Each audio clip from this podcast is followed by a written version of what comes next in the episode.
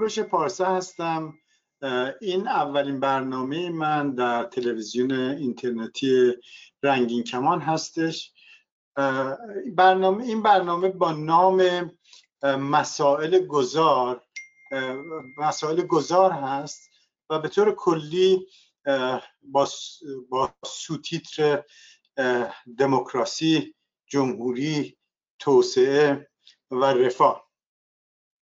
عرض شود که برای معرفی خودم من چرا چند سال هستش که ناظر مسائل سیاسی ایران هستم. ساکن نیویورک چرا چند سال چهل سال هست ساکن نیویورک دکترای مخابرات دارم و حرفه اصلی من کارآفرینی در همین زمینه تکنولوژی مخابرات اختراعات سیستم های مخابراتی و غیره و در حوزه تکنولوژی.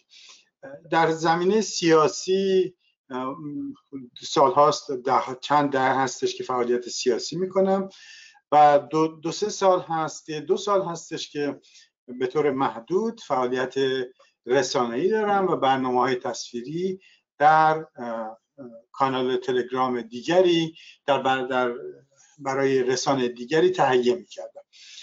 علاقه علایق سیاسی من هم طبعا مسائل سیاسی ایران راهبرد گذار راهبرد سیاسی ها و اتحادها. عرض شود که دموکراسی انواع دموکراسی استراتژی توسعه پایدار برای بسیار رفاه و آزاد رفاه ایران رفاه مردم ایران در واقع استراتژی توسعه باید چی باشه؟ چطوری میشه رشد اقتصادی داشت؟ هم رفاه و هم عدالت در زمینه استراتژی نوآوری چجوری می‌تونیم صنایع را به روز بکنیم؟ اختراعات بومی چی باید باشه؟ که بتونیم رقیب رقابت بکنیم در بازار جهانی و تغییراتی که باید انجام بشه در این نظام سیاسی و اقتصادی برای اینکه ایران به طرف یک به کشور کشوری بشه که درش رفاه و به آزادی هست چی باید باشه؟ امیدوارم که در این برنامه ها با ما باشید و ما به طور لایق وقت شما باشیم. این برنامه چه اهدافی رو دنبال می‌کنه؟ من خیلی سریع خدمتتون بگم که اصولا به اصطلاح ما سعی می‌کنیم که یک مهمان در هر برنامه داشته باشیم. هر دو هفته یک بار یک برنامه داشته باشیم. و در خدمتتون باشیم. اصولا مهمانانمون با مهمانانمون در مورد بررسی می‌کنیم موانع گذار به دموکراسی پایدار. چگونه چطوری می‌تونیم این دموکراسی رو نهادینه بکنیم در ایران؟ چه نوع دموکراسی در ایران مناسب هستش؟ دموکراسی های دنیا در متعارف در غرب یا جمهوری هستن جمهوری لیبرال دموکراسی ها جمهوری هایی هستن که سکولار و دموکرات یا لایک هستن یا اینکه مشروطه های نظام های مشروطه پادشاهی که پادشاه در آنها کاملا نقش نمادین داره و در از چند صد سال قدرت پادشاه محدود شده و به تدریج به یک نهاد بسیار بسیار نمادین مثلا در سوئد انگلستان تبدیل شده. موانع استقرار پلورالیزم سیاسی در ایران چیست؟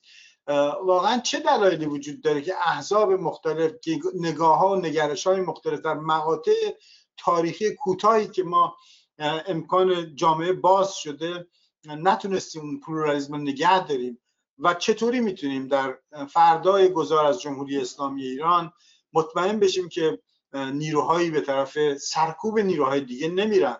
و ما اون دموکراسی رو و اون پلورالیزم رو حفظ می‌کنیم. چون در فضای آزاد هستش که جامعه مدنی نیرومند میشه و جامعه مدنی هستش که جامعه مدنی نیرومنده که همیشه زامن پایداری دموکراسی هست. نه, نه نیت حاکمان. نظام سیاسی که می‌گذاریم طبعا اون باید نظام دموکراتیک باشه سیستم دموکراتیک باشه چرخشی باشه ولی در ضمن فاکتورهای زیادی هستن که این رو به طرف یک دموکراسی پایدار و نیرومند می‌کنه. حالا برای اینکه حالا جدا از اون برای گذار گذار خشونت پرهیز از جمهوری اسلامی آیا اگر این رو جز اهداف بدونیم چه نوع ائتلاف های ضروریه؟ الان همه مردم ایران بیشتر مردم ایران بیشتر نیروهای سیاسی سوال می‌کنن چرا اپوزیسیون متحد نمی شود حالا کدوم اپوزیسیون؟ اپوزیسیونی که به اصطلاح طرفدار دموکراسیه. اپوزیسیونی که طرفدار استبداده چون بسیاری مطرح می‌کنند که خب در انقلاب 57 ما به صورت به صورت سلبی یعنی شاه رو رد کردیم ولی اینکه چه می‌خواستیم رو درک درستی نداشتیم. برای همین بسیاری از نیروها در ایران هستن که در فضای اپوزیسیون خواهان گذار به دموکراسی هستن. و طبعا دموکراسی هم انواع مختلفی داره. و مثلا این بحث خیلی شدید بین خود جامعه در درون جامعه و بیرون نیروهای اپوزیسیون این بحث رو دارند که حول چی جمع بشن؟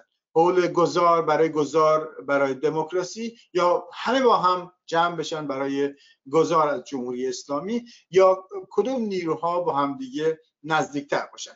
خب این اینها مسائلی که در هفته های آینده در برنامه های مختلف از زوایای مختلف از دید کارشناسان مختلف فعالین و تحلیلگران سیاسی مختلف سعی می‌کنیم که بهش برسیم. به طور کلی این برنامه خب گذار به دموکراسی رو می‌خواد. چون در یک و ما طبعا در اون جهت دیدیم برای ما برای برنامه ساز این برنامه نوع دموکراسی که انواع اقسام دموکراسی وجود داره و اون چیزی که برای ایران ممکنه و بازگشت استبداد رو بسیار کمتر می‌کنه گذار به یک دموکراسی نوع جمهوری سکولار دموکراتیک که قدرت در اون چرخشیه و هیچ مقامی مادام العمر در آن نیست.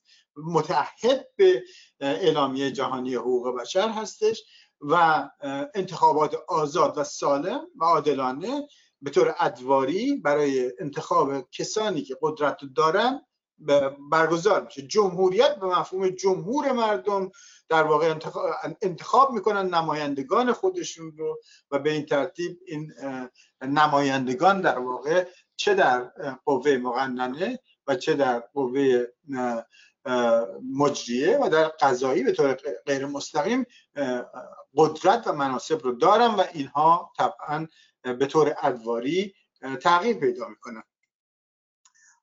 سوال اینجاست که چرا این بحثا؟ به هر صورت یک به قول معروف الان سوال اولی که برای ما مطرح میشه و باید بهش جواب بدیم در واقع این هستش که بحرانی که جامعه ایران بحران های مختلفی که جامعه ایران باش درگیره چیه؟ آیا ما در شرایط حساسی قرار داریم؟ آیا باید به فکر این باشیم که چجوری می‌تونیم از این بحران ها بیرون بیایم؟ خب شما بهتر می‌دونین به خصوص کسانی که در ایران زندگی می‌کنن جامعه درگیر مشکلات بزرگ اقتصادی و معیشتی هستش. خب گفتن شماره های بیکاری چه رسمی چه غیر رسمی تورم رو احتیاج نداره شماره روش بگذاریم. خود مردم با گوشت پوست خودشون این رو می‌بینن. وضعیت بازارهای مختلف رو شما طبعا می‌بینین. بازار ارز بازار خودرو بازار بورس که البته تا زمانی که اینها به اصطلاح بالا میرن به خصوص مثلا بازار بورس نشانگر اون تورم انتظاری هستش که خود مردم انتظار دارن و این نشون میده که هنوز این انتظار در جامعه هستش که به قول معروف قیمت ها بالا بره.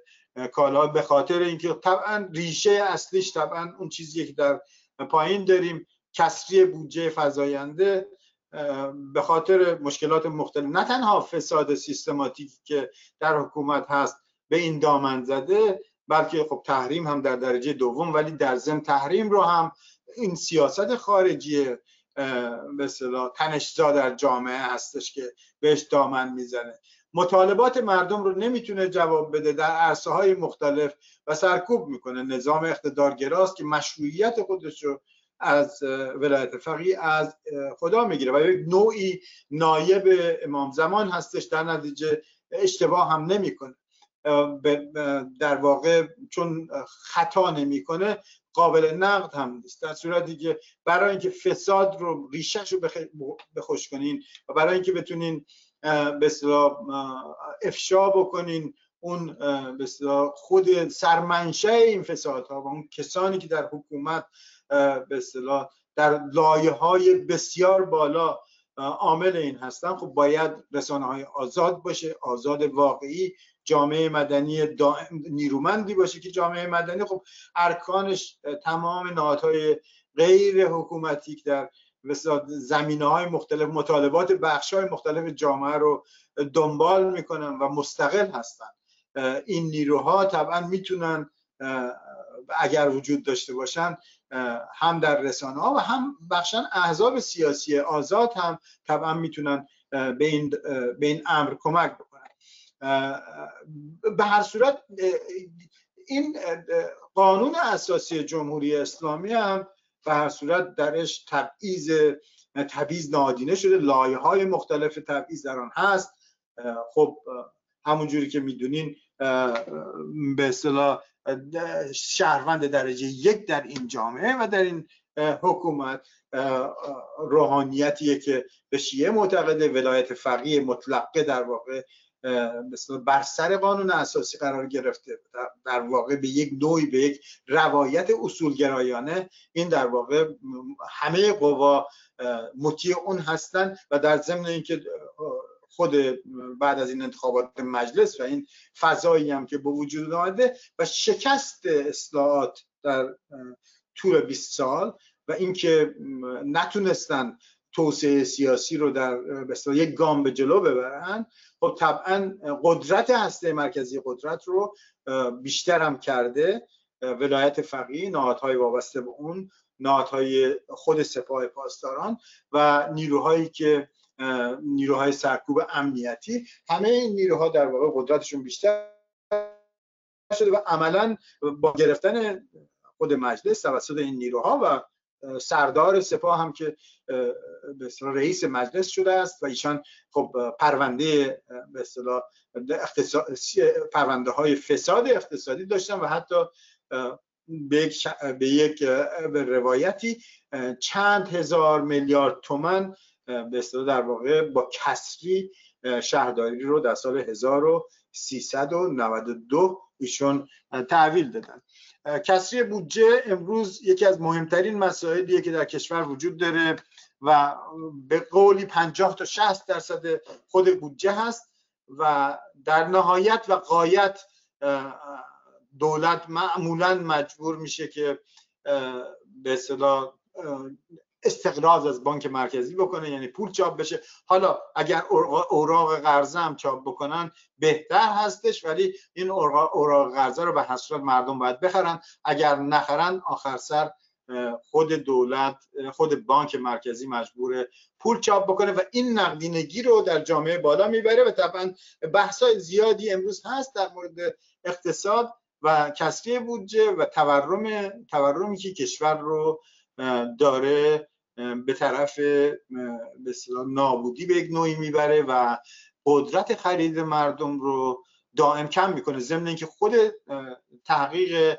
به مرکز پژوهش مجلس قبول می‌کنه که یک سوم قدرت خرید مردم در عرض هشت سال گذشته در واقع کم شده که مقدار بسیار میزان زیادیه.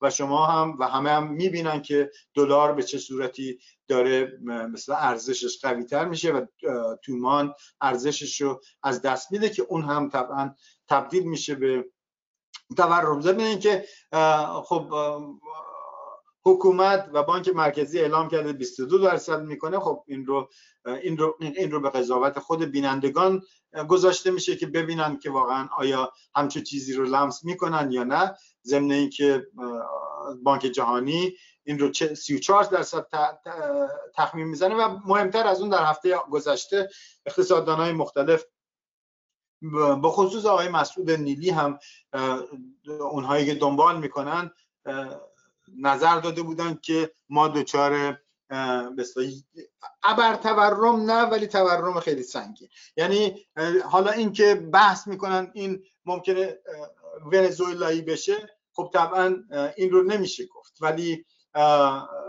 خیلی ها اینو خب باید با یک دید کارشناسانه بهش نگاه کرد و من هنوز ندیدم کارشناس این رو مدعی بشه. ولی در ضمن خب ما به صورت بعضی برخی از کارشناسا دارن به اصطلاح هشدارهای خیلی بزرگی میدن در این مورد. هم مثل آقای مسعود نیلی. و خود جامعه هم می‌بینه و طبعا این هفته ما دیدیم که دلار به 22 هزار تومن رفت نزدیک 22 هزار تومن شده که تقریبا 8 هزار تومن در عرض چند ماه گذشته بالا رفته نسبت به سال گذشته همین موقع سال گذشته 8 هزار تومن تموم شده زیاد شده. حالا سال بعدی این هستش که وضعیت حکومت چیه؟ من دو نکته دیگر رو میگم در خدمت شما عرض می‌کنم و برنامه اول رو سعی می‌کنم با بعد از این دو نکته به پایان برسونم و زیاد وقت شما رو نگیرم. برنامه های آینده طبعا 45 دقیقه 50 دقیقه با حضور متخصصین و کارشناسان مختلف در زمینه های مختلف با جمهوری خواهان مختلف و کارشناسان مختلف در زمینه های مختلف خواهیم بود که بتونیم به اصطلاح در خدمت شما باشیم و بحث های خوبی رو برای شما بیاریم. حکومت در چه وضعیتی قرار گرفته با تمام این بحران های مختلفی که ما باش درگیر هستیم خب جامعه حس می‌کنه در سیاست خارجی در سیاست داخلی وضعیت اقتصادی وضعیت تبعیض وضعیت زنان وضعیت گروه های اتنیکی بحران محیط زیستی رو که همه می‌بینن. ساختار روبنایی که در حال از هم شکسته شدن هستش در هم شکسته شدن هستش.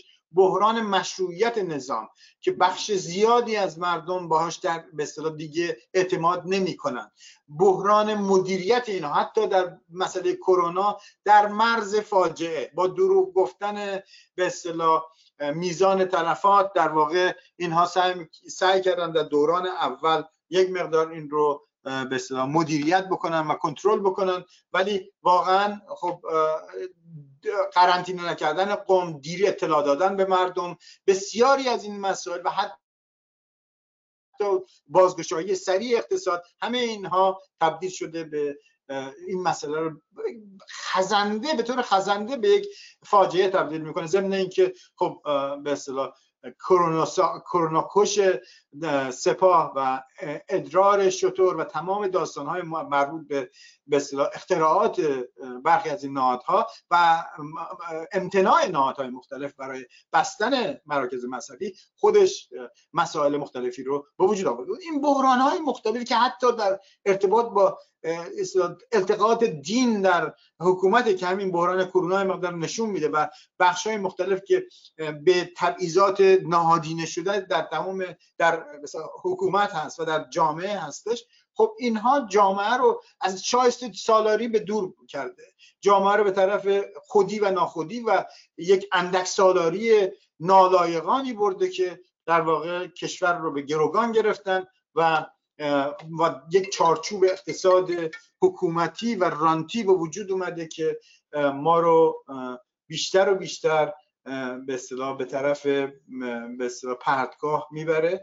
نگاه کنین 300 میلیارد دلار که در برنامه هسته‌ای به اصطلاح هزینه شده یا 280 میلیارد دلار که آقای همتی قبول می‌کنند که تزریق کردن به صورت ارز در بازار این رو در یک برنامه ویژه‌ای حتما سعی می‌کنیم در مورد مسائل اقتصادی بیشتر گفتگو بکنیم. حکومت در چه وضعی قرار داره؟ نگاه کنیم طبعا فساد سیستماتیک و بحران ناکارآمدی. من خیلی سریع میگم. قوی تر شدن اقتصاد سپاه در اقتصاد. 50 60 70 درصد اقتصاد رو نهادهای حکومتی دارن. قدرت اجتماعی قدرت اقتصادی رسانه‌ای سپاه.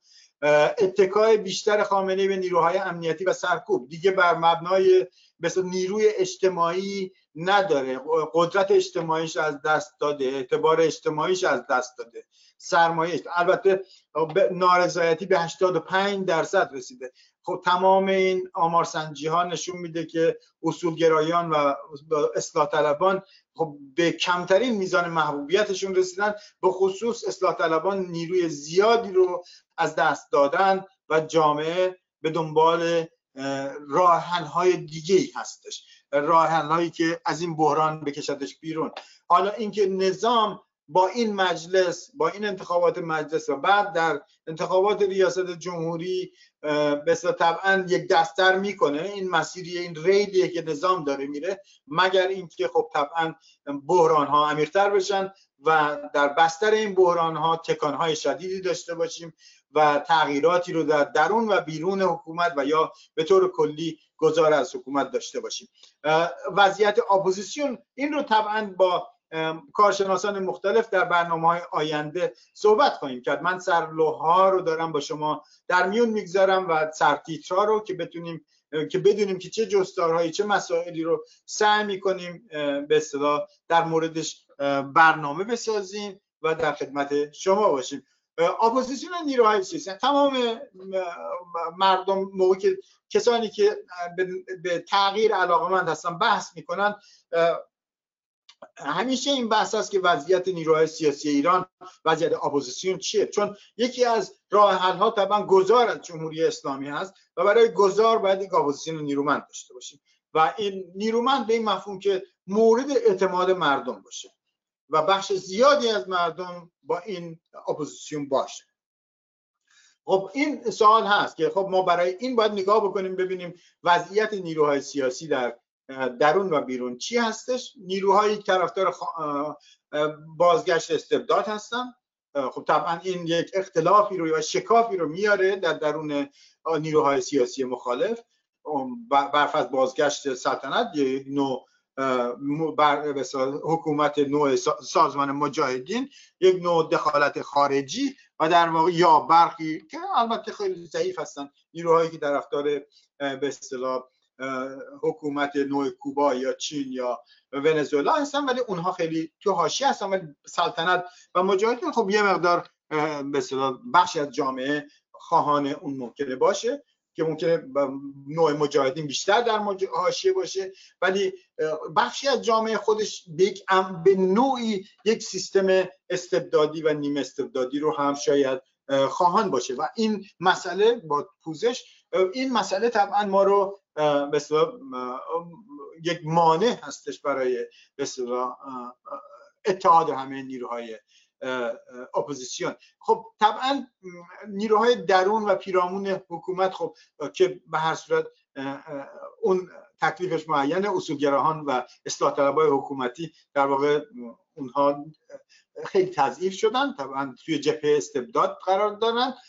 نیرو گفتم اصلاحات اصلاح طلبان حکومتی. اصلاح طلبانی که جامعه محور هستند یا نیروهای موسوم به نیرو سبز هنوز قائل و طرفدار به گذار از جمهوری اسلامی برای دموکراسی نیستن ولی در حرف طبعا خواهان دموکراسی و توسعه سیاسی هنوز در چارچوب جمهوری اسلامی هستن. در نتیجه با اینکه نیروها طرفدار دوی دموکراسی بودن هستن خب در استراتژیشون و راهبردشون شکست خوردن و طبعا فعلا امکان مثلا وحدت و اتحاد و ائتلاف با اون نیروها طبعا وجود نداره.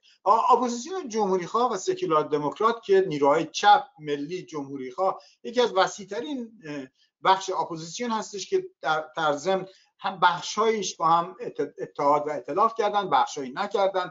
طبعا بخش چالشی اپوزیسیون هست که شاید جواب در این بخش از نیروها باشه. مخالفین اتنیکی طرفدار دموکراسی و اتنیکی قومی طرفدار دموکراسی که نیروهای سراسری نیستن ولی نیروهای محلی هستن به خصوص در کردستان. خب اونها که بخشی طرف ها حتی خواهان نوعی جمهوری فدرال و ظاهرا مخالف تجزیه ولی خب به خاطر فدرالیزم قومی و تقسیم بندی قومی که برخی از این نیروها دارن موانع زیادی برای اتحاد با این نیروها وجود داره. از این نظر هنوز مشکلات زیادی برای جمهوری خواهان جمهوری خواهان سکولار دموکرات که از یک طرف و یا لایک دموکرات که به اصطلاح خواهان یک ساختار غیر متمرکز نه ساختار متمرکز در بیشتر نیروها ساختار متمرکز و مرکزگرای جمهوری رو زیاد قبول نمی‌کنن. این قدرت باید تقسیم و پخش به ساختار غیر متمرکز اگه بگیم بدون استفاده از واژه فدرالیسم حتی استانی بدون استفاده از اون بسیاری از نیروها تقریبا در آمارسنجی های مختلف نشون داده میشه که 40 40 خود 40 درصد همین ساختار غیر متمرکز رو قبول دارن حدود 20 درصد ساختار غیر متمرکزی که با فدرالیزم استانی نه قومی یعنی استان به استان باشه. در نتیجه 60 درصد کسایی که توی آمارسنجی هایی که من دیدم شرکت کردن این این نوع حکومت رو می‌خوان. نیروهایی که قائل به فعالیت تحت دموکراسی نام دموکراسی خواهی هستند به اصطلاح سکولار دموکرات ها اونا رو مینامیم که بیشتر جمهوری خواهان و مشروط خواهانی هستند که به به صورت منفرد و فردی خب طبعا در ساختارهایی میرن یا حتی حزب درست می‌کنن مثل حزب سکولار دموکرات ایران که در واقع این نیروها می‌خوان گذار به دموکراسی داشته بکنن و طبعا این نوع هویت های جمهوری خواهی یا چپ یا ملی و جمهوری خواه رو این هویت ها رو مانع می‌بینن. دوست ندارن که ترجیح میدن که تحت نام دموکراسی خواهی فعالیت بکنن و این به نوعی در واقع هویت خودشون رو برخی از نیرو مثل شورای مدیریت گذار قائل به گذار هستن. دموکراسی خواهان مختلف چه جمهوری خواه چه مشروط خواه توش هستن. ولی خب هویت خودشون رو زیاد تبلیغ نمی‌کنن. خب من سعی کردم وضعیت نیروهای سیاسی رو خیلی سریع و گذرا برای فقط نمونه و تیزه برای اینکه نشون بدم که چه چیزهایی رو سعی می‌کنیم تا یه حدی ما متمرکز میشیم روی اپوزیسیون جمهوری خواه که نیرومندترین وسیعترین بخش اپوزیسیون دموکراسی خواه ایران هست که از اونجا شروع بشه. طبعا ائتلاف این نیروها و و همسویی و همراهی نیروهای دموکراسی خواه. انواع اقسامش برای گذار از جمهوری اسلامی ضروری هست. امیدوارم که ما بتونیم که در هفته های آینده برنامه های با کیفیت خوب به شما عرضه بکنیم و لایق این باشیم که در خدمت شما باشیم و از وقت شما وقت شما به اصطلاح صرف دیدن این برنامه های ما بشه. با تشکر از شما و به امید روزهای بهتر و برنامه دیگر در دو هفته آینده.